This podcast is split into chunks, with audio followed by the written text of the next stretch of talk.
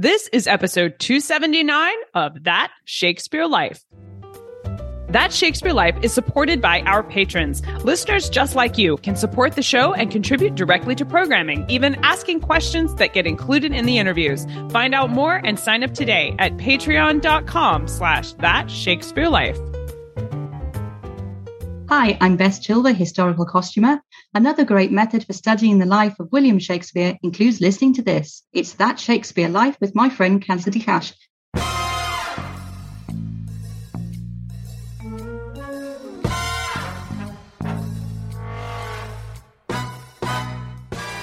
They knew of different varieties. Gerard says his were round as a ball. Welcome to That Shakespeare Life with Cassidy Cash. Cassidy believes that if you desire to successfully learn or perform Shakespeare's plays, then understanding the real life and history of William Shakespeare himself is a must. That Shakespeare Life is the podcast that helps you go beyond the curtain of some of Shakespeare's most iconic works and explore the world of early modern England as Shakespeare would have lived it, learning from the writers, historians, and performers who know it best. And now, here's Cassidy. In the play Merry Wives of Windsor, Falstaff declares, Let the sky rain potatoes. What's unique about this quote, despite Falstaff calling for root vegetables to rain down from the sky, which is, of course, weird on its own, but potatoes on the whole were brand new to England at the exact time Shakespeare was including this quote in his play. Merry Wives of Windsor was written towards the end of the 16th century, between 1597 and 1601. Potatoes are thought to have arrived in the late 1580s or the early 1590s.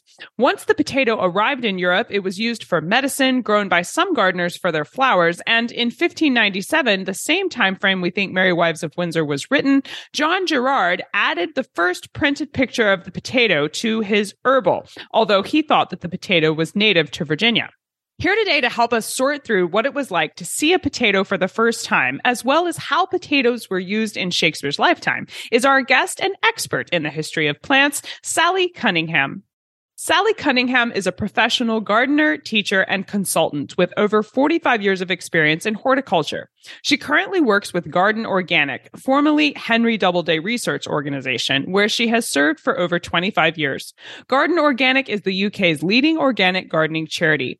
Garden Organic has been helping people grow their own food and help the environment for over 70 years and is the home of the Heritage Seed Library, a living library dedicated to preserving lost and forgotten vegetables for now and and future growers. Sally has previously worked with the Royal Botanic Gardens Kew as an outreach worker in Leicester, Leicester Museums, where she cared for the gardens at Newarke houses built around 1511, and Belgrave Hall built in 1709.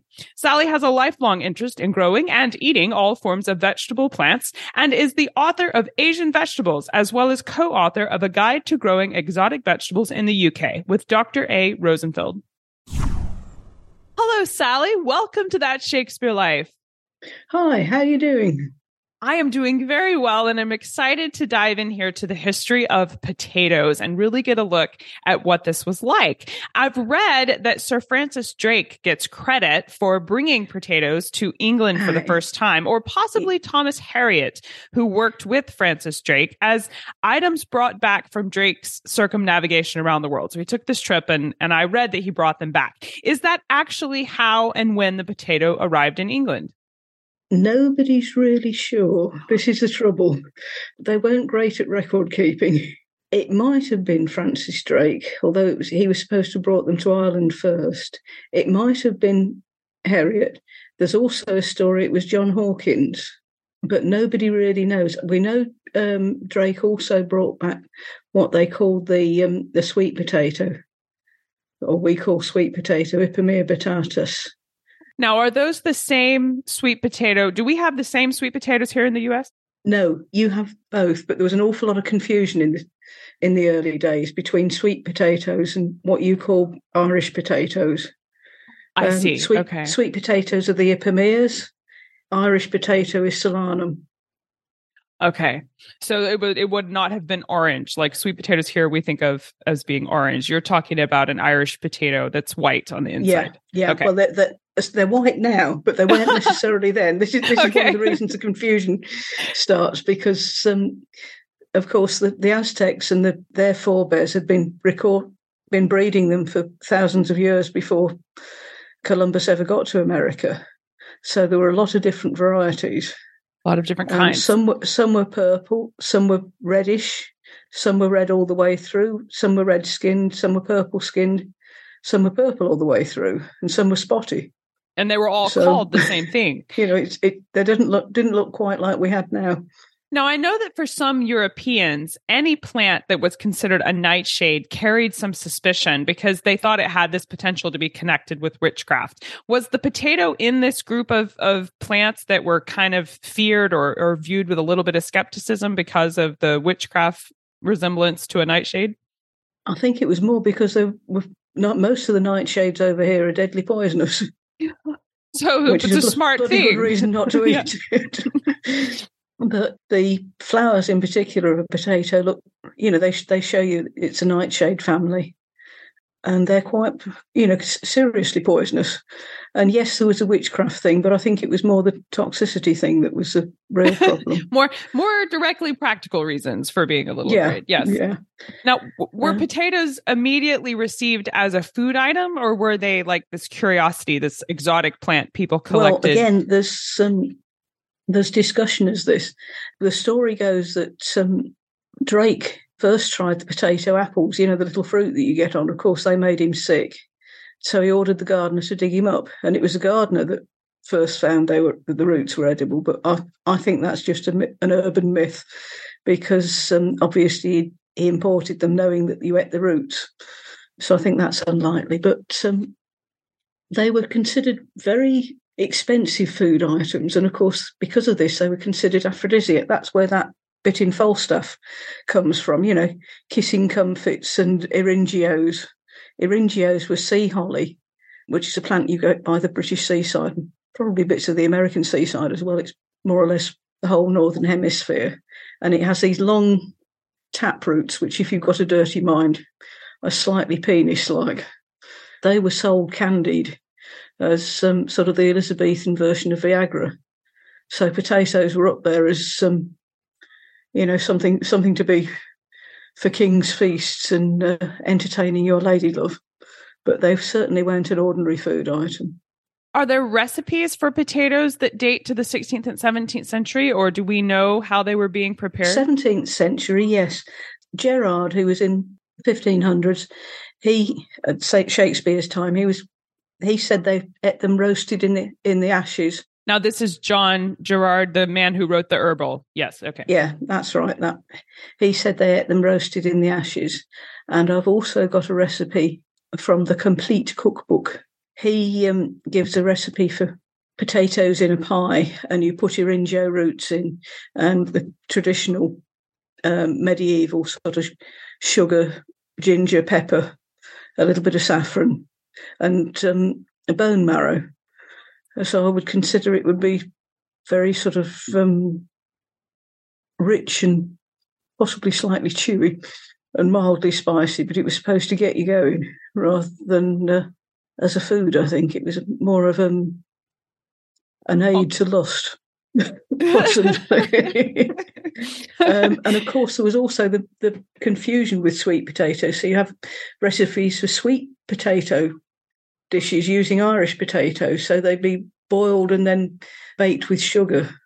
That uh, actually sounds like that would taste good, boiled and baked with sugar. Well, I, I have got a Victorian recipe somewhere for um, little sweet Irish potato in cases, done with sugar and, and spice and served with a raspberry sauce. Wow, Which that's fancy. Apparently, was used on a steamship crossing the Atlantic. I suppose so. You could you could have bottled raspberries, so you could get your raspberry sauce. And, Put it, uh, putting that to good use on the ship, yeah.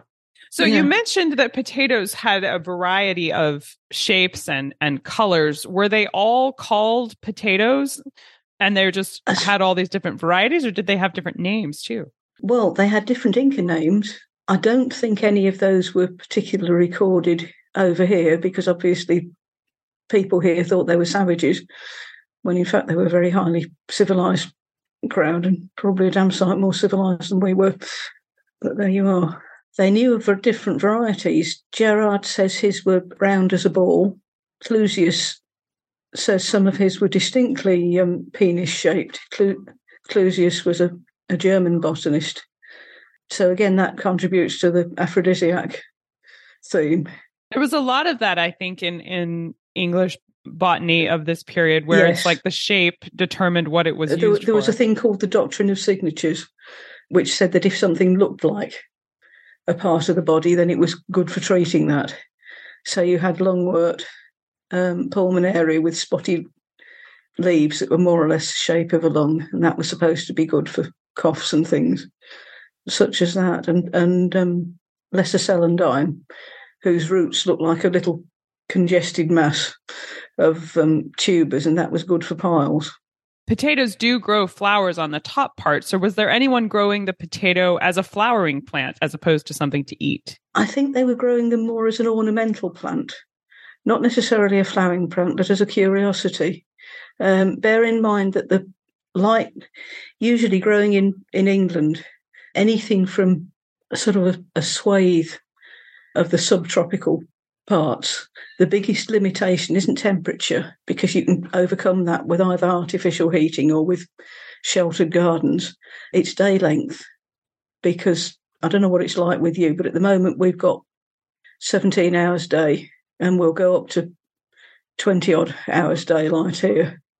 And if you go up to Scotland, you get up to 24 hours daylight or damn near 24 hours daylight.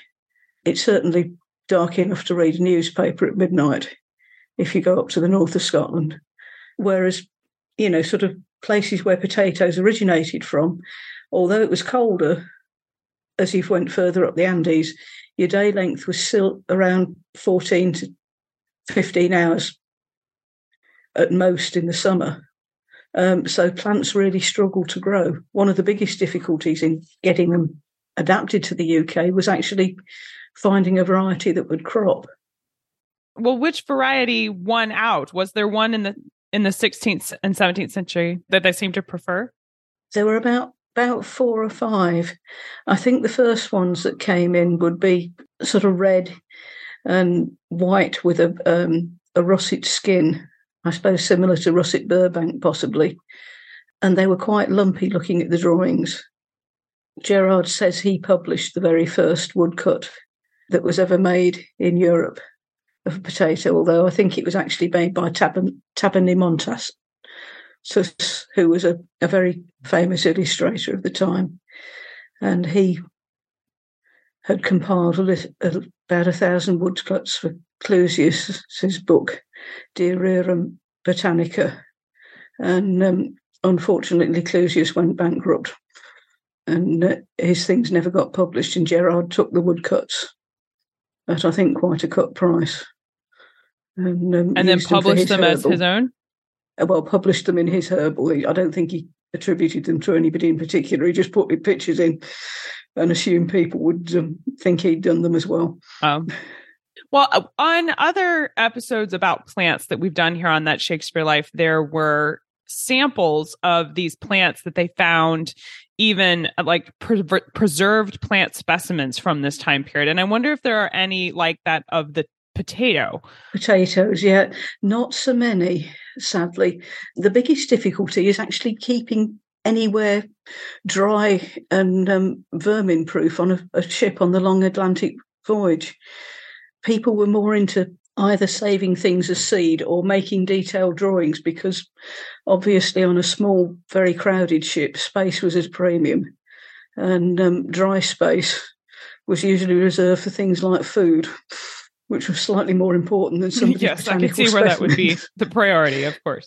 yeah. Later on, there's some in Cambridge University Herbarium, but they're 17th century, not um, not 16th. The Chelsea Physic Garden had some early potatoes growing in it. That was set up a little bit after Shakespeare's time, but not much.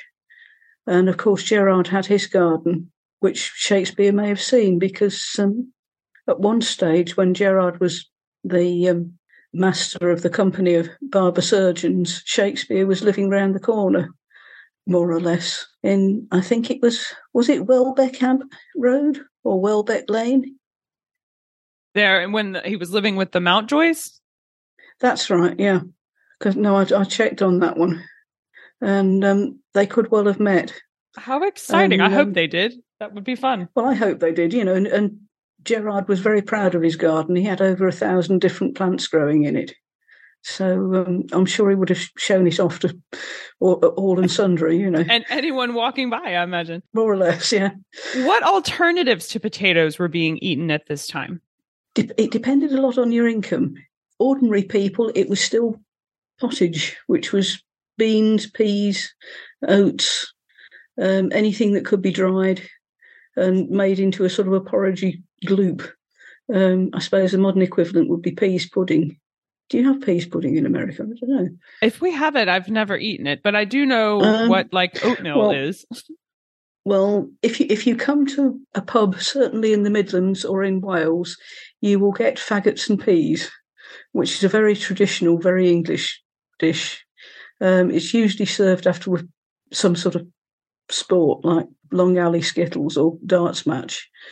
Faggots are basically offal wrapped in caul fat, baked in the oven. Mushy peas are served in a bowl or as a dollop if they're slightly less mushy.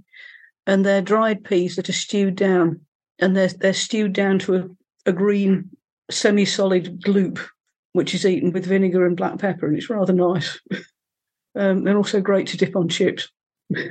I wouldn't have thought to put it on chips. That makes sense. The only time I've I've been to England once and they served us this and I didn't I did not know what it was ah, until yeah. until right now.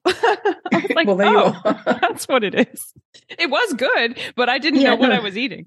But it, it would be something similar to that.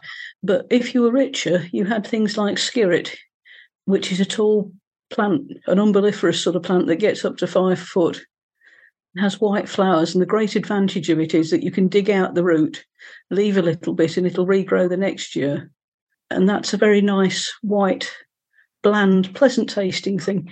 The only snag with it I found is that it's got a little string going down the middle. Carrots were grown for horses mostly as white carrot. They were just starting to come in just after Shakespeare died. And of course, there would be things like chestnuts, which were prized, but they weren't really a, a food. Mostly it was bread. These are fascinating looks into potatoes and just kind of how they how they arrived and what they were seen as and i i know we would love to learn more about the history here of, of where they came from and the different varieties. What are some of your favorite books or resources you can point us towards if we want to look into this history further? Well there's a really marvelous website with the potato institute I'd certainly recommend Gerard's Herbal, and I'd recommend Sturtevant's Edible Plants of the World.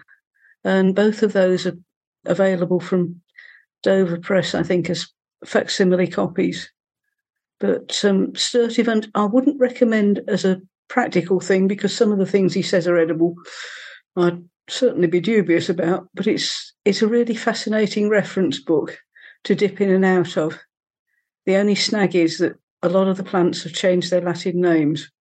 It's still fascinating reading. I didn't know the Latin names of plants could change. I thought once they were named, it was permanent. Well, they they tend to stay fairly steady, but nowadays we're starting to classify things botanically according to their DNA not according to their characteristics. Oh, I see. And it's taken me a hell of a long time to get my head around this because I learned them the old way.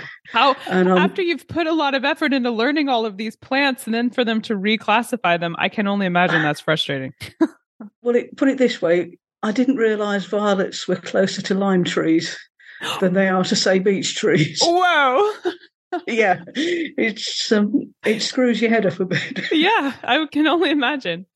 Well, we'll link to these resources in the show notes for today's episode, so you can go and check out the Potato Institute and direct direct links to to these books. So we'll help you find those. And now, Sally, we ask everyone this next question here at That Shakespeare Life, and that's what's the one book you would take with you on a deserted island? My friends in England tell me I'm supposed to allow you the complete works of Shakespeare and a copy of the Bible. So your choice would be in addition to those.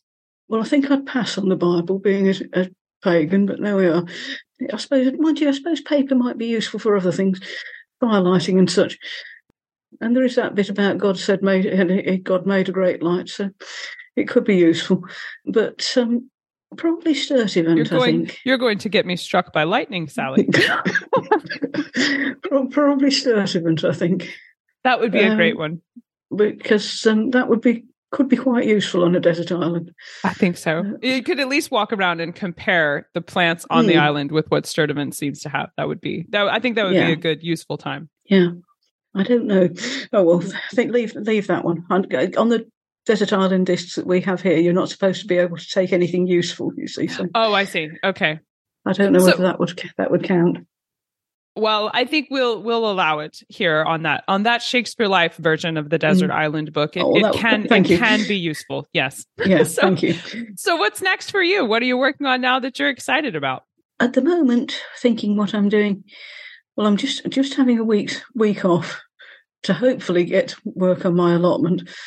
But with Garden Organic, we're um, working on a rather nice set of members' experiments. Garden, Garden Organic is home to the Heritage Seed Library, for those of you who don't don't know, which is devoted to preserving historic and unusual vegetables in England and in other parts of the country. We've recently been acquiring all sorts of weird and wonderful things that came to England with various migrants. But um, we're working on a members' experiment studying whether native insects are attracted more to plants, garden plants, or to weeds. So I shall be going out and studying my plot and counting the number of insects that come and visit a square yard and then a square yard of plants. I do hope you find that they are more attracted to weeds because then I could I could plant the weeds all around the outside of my garden and and protect the actual vegetable plants. That would be a wonderful discovery. They, they usually are. Not not always, but usually are. Over here, we find marjoram seems to attract most things. I'll keep that in mind. Sally Cunningham, thank you so much for being here today and taking me through the history of potatoes for the life of William Shakespeare. This has been a really fun conversation, and I thank you for being here. Thank you.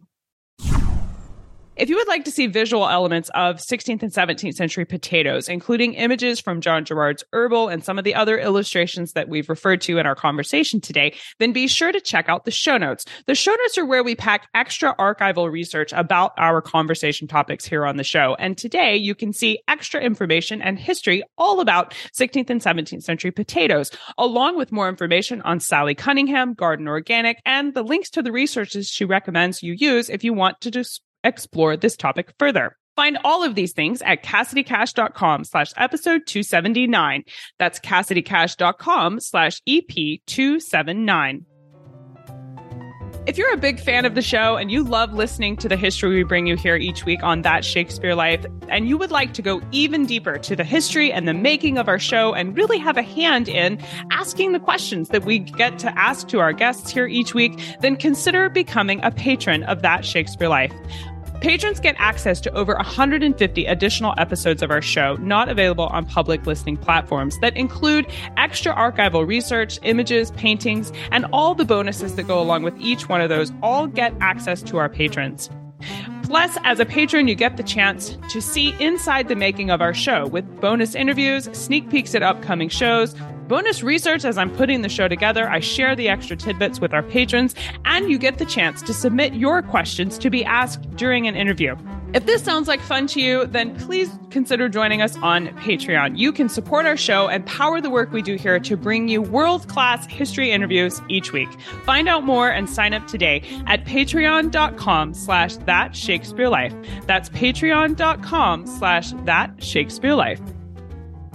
That Shakespeare Life is researched and produced by me, Cassidy Cash. Our audio engineer is Gary Mayholm. That's it for this week. Thank you for listening. I'm Cassidy Cash, and I hope you learned something new about the Bard. I'll see you next time. Bye bye.